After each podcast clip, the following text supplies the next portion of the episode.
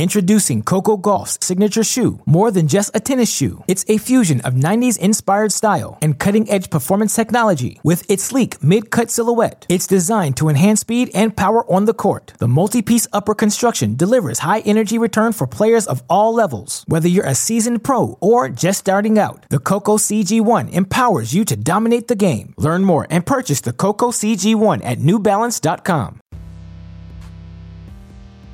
Welcome to Three, a show about Federer, Nadal, and Djokovic, and part of the Tennis Channel podcast network. I'm Gil Gross with Joel Drucker and Amy Lundy. Roger Federer took to all social media accounts earlier this week and had this to say. Hey, everybody, it's uh, Roger here. I hope you're doing well. Uh, listen, I just wanted to update you or give you a bit of an update what's been going on since Wimbledon. As you can imagine, it's not been simple. Um, I've been doing a lot of checks with the doctors as well on my knee, getting all the information as I hurt myself further during the grass court season and Wimbledon, and it's just not the way to go forward. So unfortunately, they told me for the medium to long term uh, to feel better, I will need to will need surgery. So I decided to do it. I'll be on crutches for for many weeks, and then also uh, out of the game for many months. So it's going to be difficult, of course, in some ways, but at the same time, uh, I know it's the right thing to do because I want to be healthy. I want to be running around later as well again. And I want to give myself um, a glimmer of hope also to return to the tour in some shape or form. Um, I am realistic. Don't get me wrong. I know how difficult it is at this age right now to, to do another surgery and, um, and try it. But, uh, look, um, I want to be healthy and, uh, I'll go through the rehab process. I think also with the goal um, while I'm still active, which I think is going to help me during this uh, this long period of time. Of course, it's uh, sad news and bad news for for Federer as he will undergo a third knee operation and uh, will not be playing tennis for a couple of months in attempt to recover uh, from it. But he has obviously left the door open for a return to competitive tennis at the highest level. Um, Amy, what was your reaction to Federer's uh, announcement? Not surprised. I have to admit that my curiosity has really um, come to the front eh, regarding Roger because I don't think you guys can correct me if I'm wrong. I don't think anyone knows exactly what the knee problem is. Is it anterior cruciate? Is it medial collateral? Does it have something to do with the kneecap? And Roger is under no obligation to tell anyone. That's his business and that's private. It's just because I've covered a lot of other sports and I, I have seen different knee injuries and, and, and things. I just would love to know what it is that he's dealing with so that I could, as a fan and a journalist, kind of understand the road that lies ahead. But um, that being said, as as we guys, as we three have always said, Roger can do whatever he wants, and he can do it on his own timetable. So um, I'm actually encouraged that he he has not retired and and said that he's hanging it up. He's still leaving the door open. Yeah, I'm. Uh, I was not surprised that he pulled out of the U.S. Open. I mean, I think we we a lot of people anticipated that. I know I did, and I think we all did that he wasn't going to play the U.S. Open once he decided he was not going to play any North American hardcourt tournaments. But uh, having another surgery, that's interesting. Yeah, and I don't even know which knee. I, I don't think we saw which knee he said he needs surgery. I think it's the right. Okay, well, okay. So, yeah. so, but the extent, obviously, yeah, the more we knew what was going on, the more, then of course, then we could conject, oh, that's the type of surgery that's going to take you out this long. But, but when he said months, and he's going to be on crutches. I mean, sounds significant. Now, again, I'm glad he hasn't said that he's ending it, but uh, yeah, sad. It's sad though because it's most it's so much fun to watch him play. And I think the the hope, of course, I think we discussed this uh, before, but you know, you would like to see in an ideal world that, however Roger Federer's career and you know anyone's career for that matter, however it ends, it doesn't end because a body part completely fails on them. I mean that is that is obviously in terms of satisfaction, you know, as as far as sat- satisfying endings go, that is the least satisfying ending that that there could be, and we'll just have to see how Federer manages it. But it's going to be a while until we uh, we you know can will know or or we will see clearly what the possibilities are. But going back to the actual knee injury itself, uh, yeah, it, it does it does seem like we don't really know much about it. But I think what is clear is whatever happened initially was not expected to be this much of an issue. And I just want to harken back just for overall context. When he played Djokovic 2020 Australian Open semifinals, clearly there was something wrong with him physically. And he loses that match and says, Okay, I got to take some time off. I'm injured. See ya at Wimbledon. See ya at Wimbledon 2020. Now, there was no Wimbledon 2020. That didn't happen. But the amount of time that went by until he was ready to play after what would have been Wimbledon 2020 was immense. It was double how long it took him to actually come back. There have been setbacks, and there just continues to be over and over again these kind of unexpected setbacks, and that is what's been so hard about this injury, whatever whatever the problem is. Well, he's very smart about managing his body. He's also very discreet, and his whole career has been that way. I mean, we know the whole nugget about him not having retired and but the way he manages his time and his energy and not letting partially out of respect for the game to not say all that's going on, but partially I think just to maintain his own managing. I mean, we talk about we hear the term words, oh, going out on terms. Well, you know what? It is mostly the body. I mean, you look at the history of the sport. It's a sport, the physical activity, and it pretty much is the body. Even like someone like Pete Sampras it was the body not wanting to put in the work to get the body ready to compete. So it will be something like that. What I think, yeah, we're all wanting just get one more, more Roger, more Roger, because again, he's so beloved and people so like watching him play and brings so much to the sport. So again, we'll have to, again, we'll have to see. If you read Andre Agassi's book Open, it's a really good insight into what the end of your career could be like. And when he was playing that that U.S. Open, was it 2006, Joel? Yes. Um, he was taking cortisone shots before stepping onto the court almost every single round. I mean, it, it's a, a brutal illustration of of what what he needs to go through and what a lot of players need to go through uh, when when the body fails. Well, what they choose to go through. Yes, they don't need to if they wish That's to. That's a good point. I mean, That's Agassi, a good point. Agassi announced I believe it was just before Wimbledon 06. He said, okay, this will be my summer. And so he created this, this short summer of farewell. And okay. then he did so at the US Open. Other people, Stefan Edberg made a whole year of it, which he regretted. Um, other people, they do it at different times in, in different ways. And again, we're kind of intrigued to see it will happen with Roger. It'll be intrigued to see how it goes. But again, last time we talked about him, well, not playing these North American events, maybe he'll preside at the Laver Cup, play doubles. Now I'm wondering how he's going to even will he be at the Laver Cup, even how yeah. that will. Amy, are you surprised that he has not retired because of this third operation? No, he is the consummate competitor and he loves to play tennis. He loves to strike that ball he loves to move around the court. Why would he just say, ah, I'm good?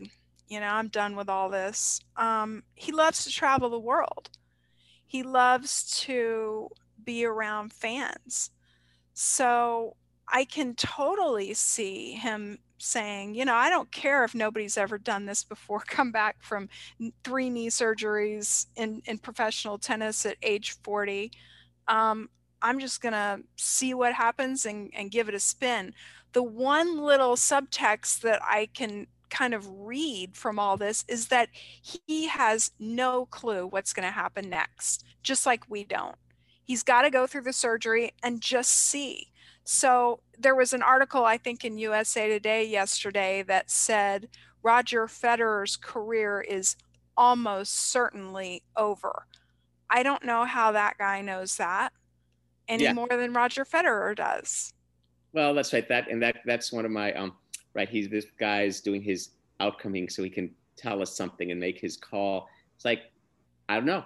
Yeah, I like the way you said it. We don't know. We don't know how the body's going to react. This surgery and yeah, he he's had these three, and don't forget the one he had in 2016. So he's having he's going to have had four, and we'll just have to see. And it's it's mysterious. I mean, him Paganini. This is where the the whole role of Paganini in the physio group is so fascinating. yeah. Yeah, and and we we're gonna talk about Federer and, and his team at some point in a future episode. Now, I think Federer's in the same spot that Andy Murray was in.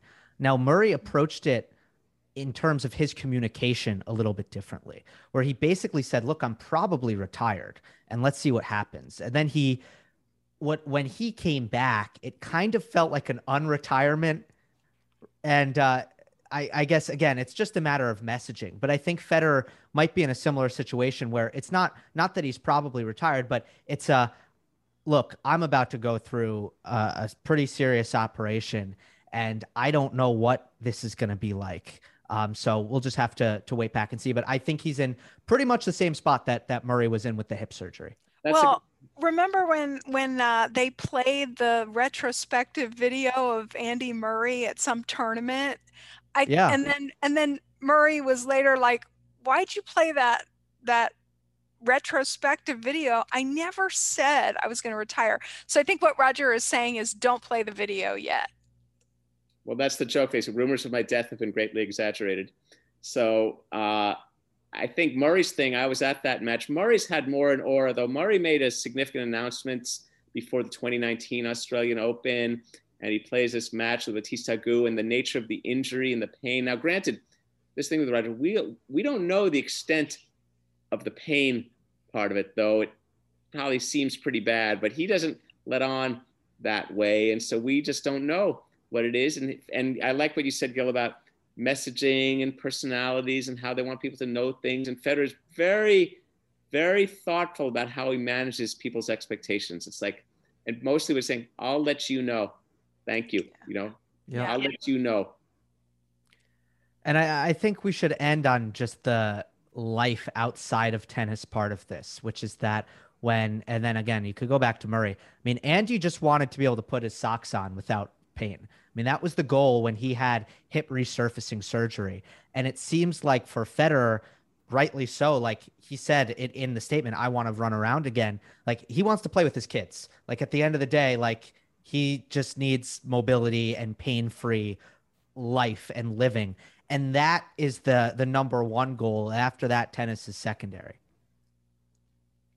Yeah, I mean, it starts to become scary um, when you know you think that this could be chronic um, my brother actually happens to be a surgeon and um, has had knee surgery so I, I, talked to him i was just on vacation with him and i said let's do a ski trip with all the kids your kids and my kids and my brother was like skiing is no longer a part of my life because of my knees.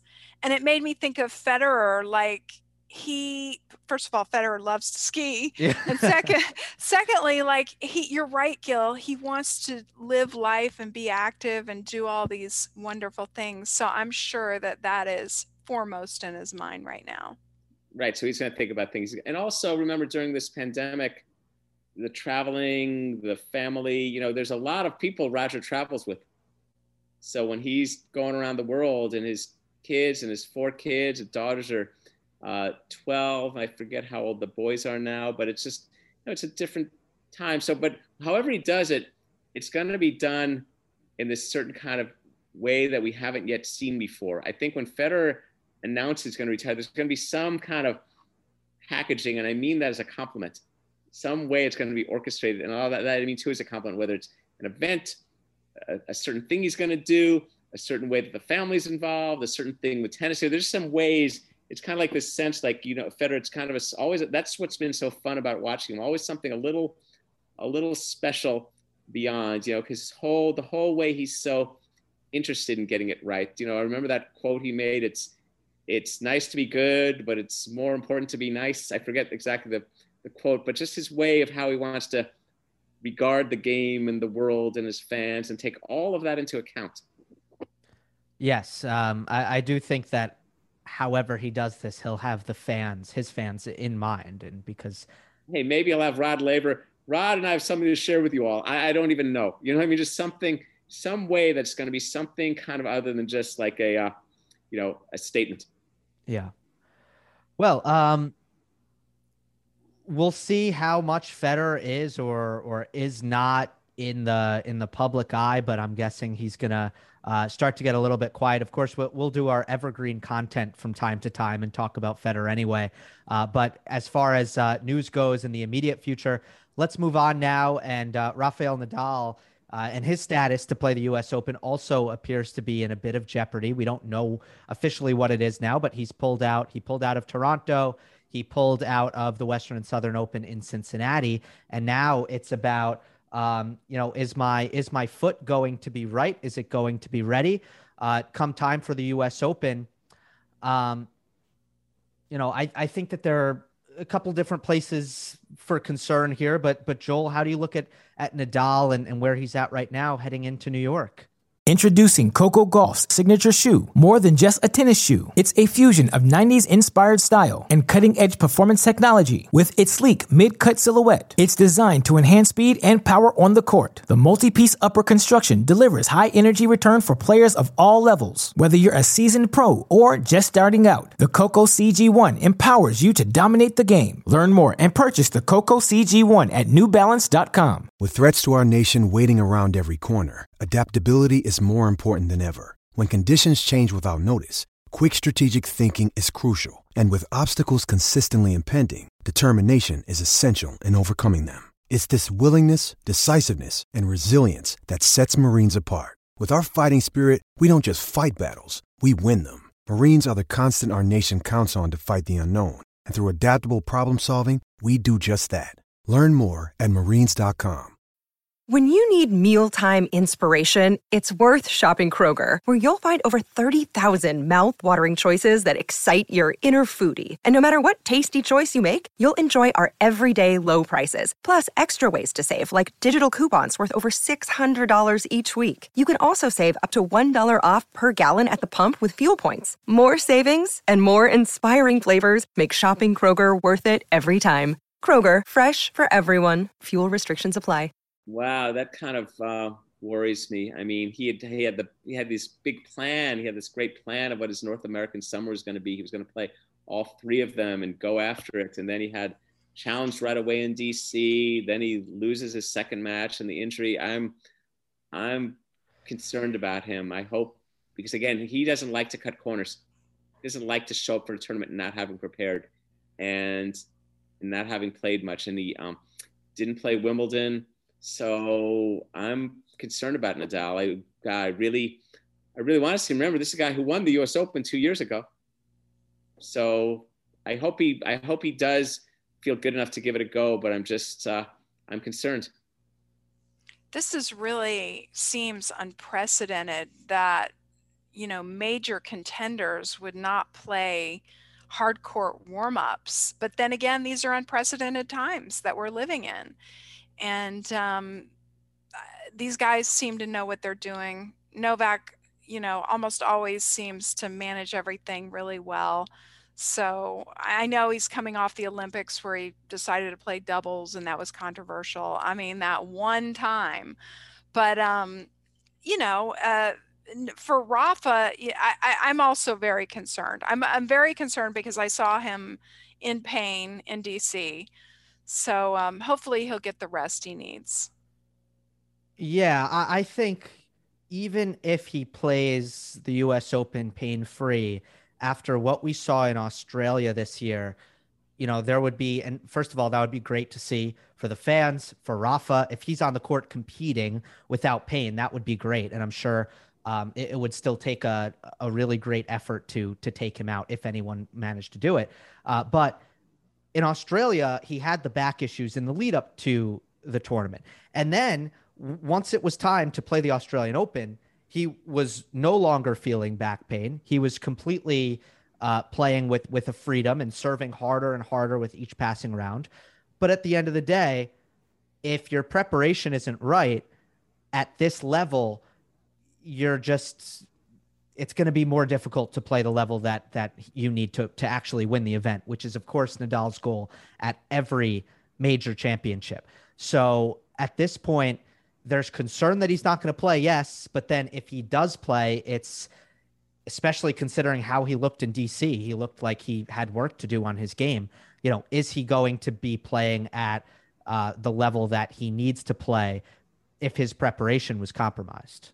Well, we've known for 20, 15 years that Nadal of these three is the least physically efficient with his technique. So the wear and tear for him, even in, a, in a routine win, is he's taking more out of his tank. So and then he gets challenged, and it's a tough match, and you see the way the whole recovery aspect and his body and the pounding. I mean, the wear and tear on his body, and he's 35. I mean, is significant. So yeah, I guess I guess this uh, yeah really it is interesting to see how how he's approaching the U.S. Open and and wonder what he's doing now, how he's recovering, and I'm sure they're looking at different solutions with equipment and the shoes and all sorts of things. I would be fascinated to know how he's dealt with this in the past, uh, because again, this is not a, a new injury. It, it's it's been a part of his tennis career is just managing that foot. It's always given him trouble, and I, am not sure exactly. I know that there's things with orthotics and uh, things he's he's done in his actual tennis shoe that that have helped him. But I am curious to know um, how he's managed this in the past. Again, that's the good news. I think if this was something completely new and completely different, there would be more reason to believe that this could be of long-term concern. But I really think the concern is more short short-term because he's overcome this in the past. Really? So you think that it's because it's a familiar, familiar ache that therefore it's kind of manageable, treatable, mm-hmm. and you move on. I he, he knows. He knows this beast. He's tamed this beast. Now it now time is uh is part of every healing process. We'll and that's why in 10 years, Gil, when you have when you have an injury, you have an injury you'll see. you'll see. Yeah, you're still a young man. Well, look, I'm like those injuries. You think like, wow, this again. Here we are, my familiar injury, and it's and it's bugging me. It's it. We again, this is the thing we don't know with these athletes. How bad is it? Is it is it is it even worse? Is it even worse? The familiar one is getting worse, or is it just the, the nagging one? That's true. Uh, how about how about playing with pain? Quick thing on playing with pain. Let's say this foot hurts a ton, but there's no risk that it gets worse and you know Nadal figures, okay, this will be my last tournament of 2021. So I'll give this a rest after the Open, which, by the way, I, I think it's really likely. I don't think he's playing after the U.S. Open, if I were to guess. Um, but but let's say he he says, okay, let's play this U.S. Open. My foot hurts. I'm just gonna tough and grit my way through it. Do, do you think that he can still play at a high level like that, Amy? I don't know that I agree with that supposition. I, I'm just not sure if something is really, really painful, if it's okay, you know, or that it couldn't get worse. Is that an even possible thing? Like, if you're feeling pretty significant, intense pain, I think your body's trying to tell you, don't do this anymore, or I will start compensating and something else is going to break down. So I think if he's feeling a pretty significant high level of pain, he should not play.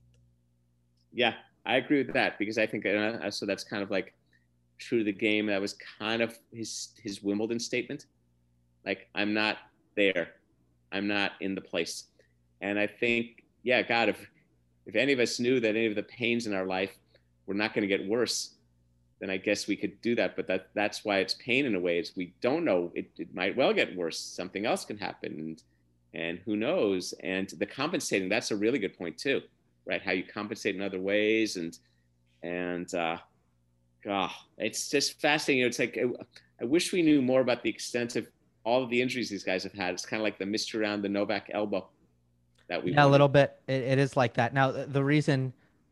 The, the way I would back up my claim about the injury not getting worse is to say that uh, he he kept fighting through it against Lloyd Harris in DC, and I just think again there's a familiarity with that injury where I think that if if Nadal felt like you know this was like an abdominal tear that just grows rips wider and wider i just don't think he would have kept playing and then he didn't even he didn't retire against jack sock he said i'm going to take the court again uh, instead of pulling out of, of DC, which he knows pales in comparison to the importance of the U.S. Open. Well, this left foot thing goes back to 05, which he said at the time around that threatened to end his career.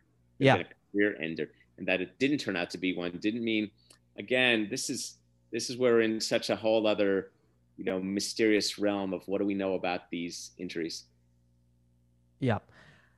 For Novak Djokovic, it's very different. Uh, there's a much lower level of concern because it was his decision. And yes, it, it is true that he cited that a shoulder injury and pulled out of the mixed doubles at, at the Olympics. But uh, I don't think there's much reason to believe that there's anything severely wrong with his with his body. I don't think so, and uh, that means that he's training as normal and just made a, a decision that was not forced upon him by by his body, but rather just what he thinks is best. But nonetheless, it's a fascinating decision, Joel, because he's going to go into the U.S. Open without any North American warmups.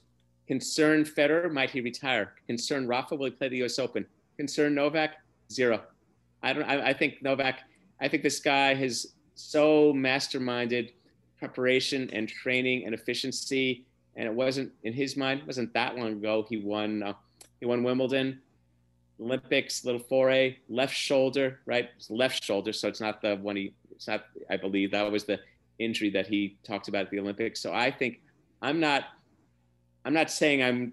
I'm not worried about his U.S. Open fine-tunedness. Yeah, it would have been nice for him to have had three to five matches in Cincinnati or Toronto, maybe better. But again, there's such a way he's so he's so dialed in on what his game and his tennis is, and at the same time, the contenders, while they're a lot of them are very good, have yet haven't quite yet stepped up yet. But this might be who knows. This could be the time. I mean, Medvedev was very impressive in Toronto, but we're going to see. And Novak has slain. Look who's beaten finals this year. He's beaten three. Yeah, he didn't beat. He didn't beat. Uh, it wasn't Federer and Nadal. He beat to win though. I mean, he beat Nadal in the French semi, but I mean in the finals, he beats uh, Medvedev, he beats uh, Tsitsipas, and he beats Berrettini. I think you know, putting aside the disqualifier that perhaps the abdominal has has you know continued to dog him and we don't know about that or whatever that's that's quite possible. And then he'll tell us at the end of the year yeah i won the calendar grand slam with an abdominal tear or something. Um, I, i'm trying to be a lot more enlightened because mental health is actually very important to me. Um, you know i'm trying to think now of mental health just on equal par as physical health so if Novak is taking a break to attend to his mental well being, that seems every bit as legit as what Rafa is doing. So I'm certainly supportive of it and would love to see him come back totally refreshed and completely dialed in. You know, I'm glad you mentioned mental health because I wonder between the pandemic and mental health, and there's this inflection going on with what the tennis life looks like. And again, looking at Federer, Federer is kind of an avatar of longevity and enjoyment of the game. So does the game, and whether it's the PTPA or the ATP or the management firms or anyone else, say, hmm, what what gets baked into the tennis DNA? And this, do, we look at things like scheduling differently? Do we look at things like obligations? Do we look at size of player fields? How does the how does the tennis the, the tennis ship sailing through the ocean figure out its course properly because we don't want players it's not is it burn out is it burn in what what's exactly the freshness factor going on so that's going to be that's a that's a mega trend for tennis to think about but again it'd be interesting you know you could almost see someone like Federer being this guru of here's how you stay fresh here's how you build a game here's how when you're 12 years old you build a game that keeps you eternally interested we're going to talk in a future thing about uh, the New York Times Christopher Clarey's new Federer biography. But a lot of the thing I'm getting from it, and I won't talk too much, is Federer's tremendous interest in lots of parts of the game, the playfulness he brought to it from a very young age. So might that have, might that you know might that might be might that be something to do with what the tennis life looks like? So we we don't have so we stay ahead of mental health. Yeah, it's an it's an awesome point, Amy, and it makes me think about 2016 because after Djokovic won Roland Garros this year, he he explicitly said, "I don't want a repeat of 2016."